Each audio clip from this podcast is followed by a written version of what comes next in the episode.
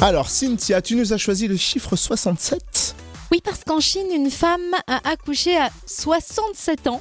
C'est donc la plus vieille jeune maman du pays. 67 ans, t'es sûr Mais techniquement c'est possible Et tactiquement, je veux dire, eh bien, L'important c'est les trois poignes. la maternité de la ville de Zhaozhuang, je prononce mal, on est d'accord, dans la province du Shandong, a confirmé la nouvelle. Il s'agirait d'une grossesse naturelle. La Mhm. maman, euh, qui est par ailleurs grand-mère déjà, a accouché par césarienne. Et en revanche, ce qu'on ne connaît pas, hein, ce sont les conditions de la conception. Tu veux pas que je te fasse un schéma non plus euh.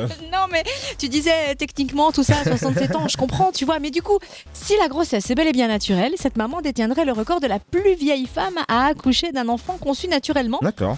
De son côté, elle affirme avoir découvert sa grossesse lorsqu'elle- lorsqu'elle s'est rendue à l'hôpital pour un bilan de santé. C'est Mais- étrange. Si tu parles de record, qui c'est qui détenait le record Combien Une Britannique. Elle avait mis un enfant au monde en 97 alors qu'elle avait 59 ans. Ouais.